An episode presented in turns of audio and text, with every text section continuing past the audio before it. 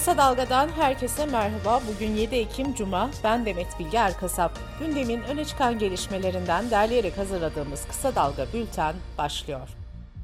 Türkiye Büyük Millet Meclisi Genel Kurulu'nda Anayasa Mahkemesi'nden boşalan bir üye için seçim yapıldı. Yapılan oylamada eski İçişleri Bakan Yardımcısı olan Sayıştay üyesi Muhterem İnce, Anayasa Mahkemesi üyeliğine seçildi.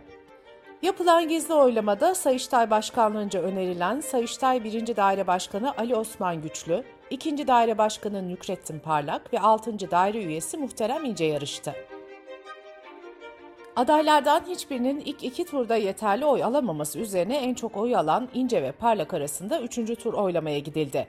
3. turda kullanılan 302 oyun 282'sini İnce, 14'ünü ise Parlak aldı. Böylece Muhterem İnce Anayasa Mahkemesi üyeliğine seçildi. Muhterem İnce, Sayıştay'da görev almadan önce İçişleri Bakan Yardımcısıydı. İnce'nin AYM üyesi olarak atanmak için Sayıştay üyeliğine aday olduğu iddia edilmişti. Eski İstanbul Cumhuriyet Başsavcısı İrfan Fidan da hülle atama denilen bir yöntemle Anayasa Mahkemesi üyeliğine seçilmişti. Meclisteki oylamaya CHP ve HDP katılmadı. HDP Grup Başkan Vekili Meral Danış Beştaş seçimden önce yaptığı açıklamada biz bu göstermelik seçimde olmayacağız. Muhterem İnce 3 ay içinde ne yaptı da AYM üyeliğine layık görüldü. Bu nedenle biz bu seçimin tarafı olmayacağız ve katılmayacağız demişti.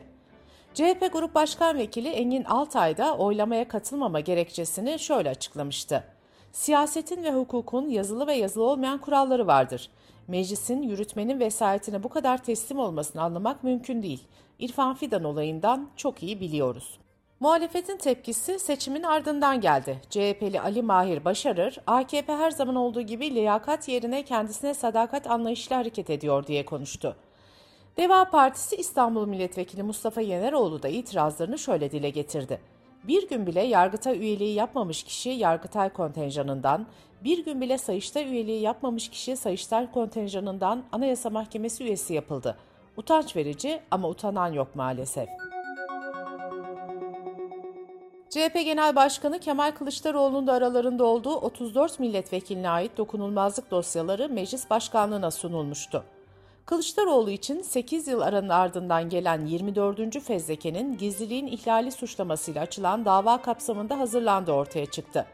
Gazete Duvar'dan Serkan Alan'ın haberine göre söz konusu davanın konusu ise Kılıçdaroğlu'nun 11 Şubat 2014'te Sabah gazetesi ve ATV'nin satın alınması ile ilgili ses kayıtlarını mecliste dinletmesiyle ilgili. Radyo, Televizyon ve İş Kurulu Sedat Peker'in Serhat Albayrak ve AKP milletvekili Zehra Taşkesenlioğlu'na ilişkin iddialarının tartışıldığı programlar nedeniyle Halk TV, Tele1 ve KRT'ye ceza verdi. Kararın gerekçesi olarak Sedat Peker'in iddialarını televizyonda tartışarak Serhat Albayrak ve Zehra Taşkesenlioğlu'nun küçük düşürülmesi gösterildi. Polis memuru Enes Sayhan, İstanbul Emniyet Müdürlüğü Personel Şube Müdürlüğü'ndeki boş bir odada beylik silahıyla intihar etti. İstanbul Emniyet Müdürlüğü'nden yapılan açıklamada tüm teşkilat mensuplarımızı derinden üzen intihar olayında varsa ihmali olanların tespit edilmesi için soruşturma açılmıştır denildi. CHP İzmir Milletvekili Murat Bakan ise son iki günde 5 polis memurunun intihar ettiğini belirtti. Murat Kurum, 7 yıldır meclis kürsüsünden söyledik, soru önergeleri verdik. Polis intiharları araştırılsın dedik, reddettiler. Polisler intihar etmeye devam ediyor diye konuştu. Büyükelçiler kararnamesine göre Türkiye Barolar Birliği'nin eski başkanı Metin Feyzoğlu, KKTC'nin Lefkoşa Büyükelçisi oldu. Cumhurbaşkanı Erdoğan'ın onayladığı kararname ile Türkiye'nin İsrail Büyükelçisi ise Şakir Özkan torunlar oldu. Torunlar 2010-2014 yılları arasında Kudüs Başkonsolosluğu ve Filistin Büyükelçiliği görevini de üstlenmişti. Böylece 4 yıl aradan sonra İsrail'e büyükelçi atanmış oldu.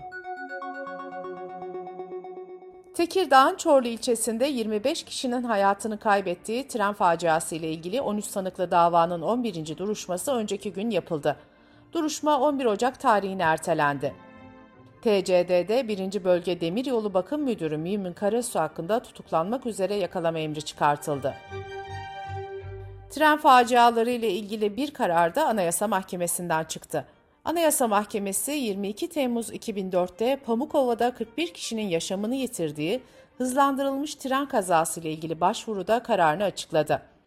Yüksek Mahkeme sorumlulukları bulunmasına rağmen kamu görevlilerinin hiç yargılanmadığını, makinistlerin yargılandığı davanın da zaman aşımına uğradığını belirterek bu yöndeki bireysel başvuruda yaşam hakkı ihlal edilmiştir kararı verdi.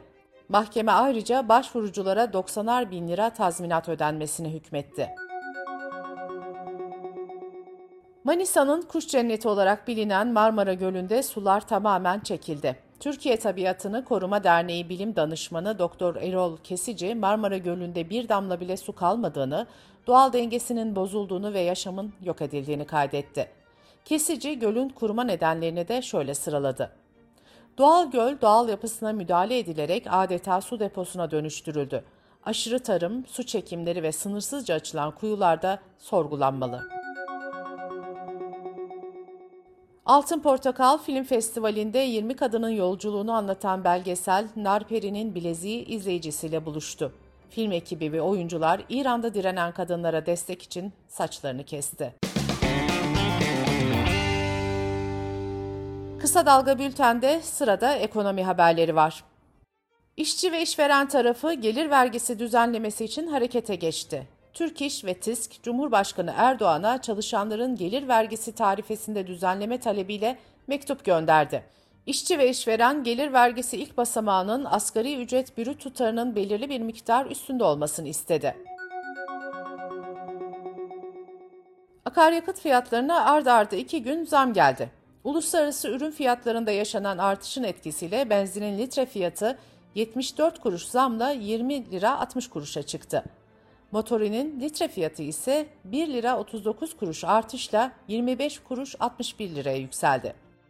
Benzin yılbaşından bu yana 35. kez zamlanmış oldu ve 36. zammında yolda olduğu bildirildi.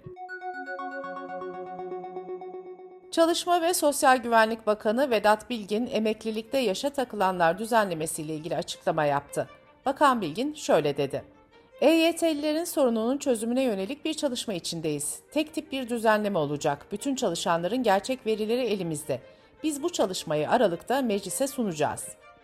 CHP milletvekili Ömer Fethi Gürer ise EYT ile ilgili düzenlemenin içeriğinin hala açıklanmamasını eleştirdi. Gürer, yasa teklifi için Aralık ayının beklenmemesini isterken düzenlemenin bir an önce meclise gelmesi gerektiğini vurguladı. Uluslararası Kredi Derecelendirme Kuruluşu Fitch Ratings, İngiltere'nin kredi notunu AA olarak teyit ederken kredi notu görünümünü durağından negatife çevirdi. Hollanda İstatistik Kurumu ülkenin Eylül ayı enflasyon verilerini açıkladı. Buna göre Ağustos'ta %12 olan yıllık enflasyon Eylül'de %14,5'a yükseldi. Söz konusu oran enflasyonun izlenmeye başlandığı 1963'ten bu yana görülen en yüksek enflasyon olarak kayıtlara geçti. Son haftalarda Covid-19 kısıtlamalarının çoğunu kaldıran Hong Kong, turizmi güçlendirmek üzere hazırlıklara başladı. Havayolu şirketleri seferleri pandemi öncesi seviyelere getirmek için çabalarken, ülke yönetimi 500 bin adet uçak biletini bedava dağıtacağını duyurdu. Dış politika ve dünyadan gelişmelerle bültenimize devam ediyoruz. Ukrayna ordusu ülkenin doğusundaki ilerleyişini sürdürürken Kremlin ise bu bölgeleri Ukrayna'dan geri alacaklarını iddia etti. Rusya Devlet Başkanı Putin de Ukrayna halkı ve kültürüne büyük saygı duyduklarını söyledi. İran'da 22 yaşındaki Mahsa Amini'nin Tahran'da ahlak polisi tarafından başörtüsünü düzgün takmadığı gerekçesiyle gözaltına alınması ve hayatını kaybetmesi sonrası başlayan protestolar büyüyerek sürüyor. Eylemler eğitim yılının başlamasıyla birlikte okullara da yayıldı.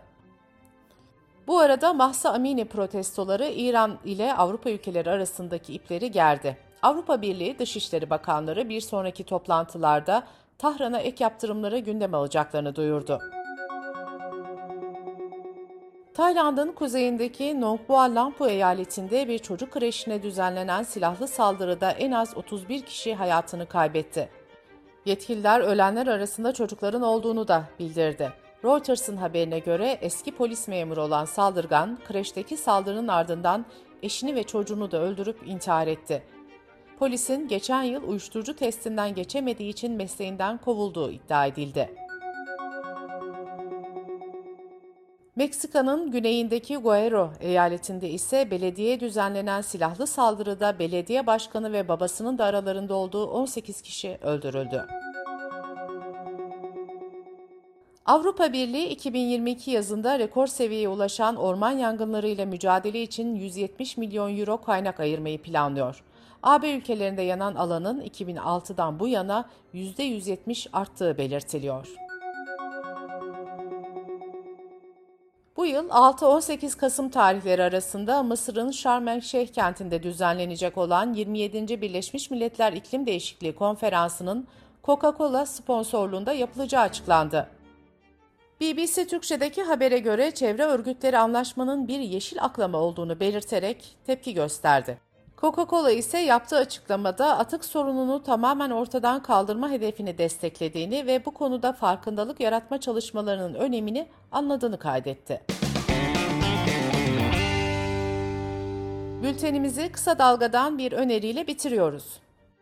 Ankara'da 4 yıl önce meydana gelen yüksek hızlı tren faciasının soruşturmasının devlet demiryolları üst düzey yöneticilerine uzanması engellenmişti. Ersan Atar, 9 kişinin yaşamını yitirdiği kazayı olaydan yaralı kurtulan ve sonrasında başlatılan hukuk mücadelesini mağdur olarak sürdüren Gökhan Candoğan'la konuşuyor.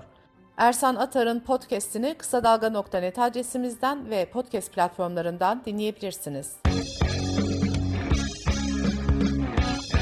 Gözünüz kulağınız bizde olsun. Kısa Dalga Medya.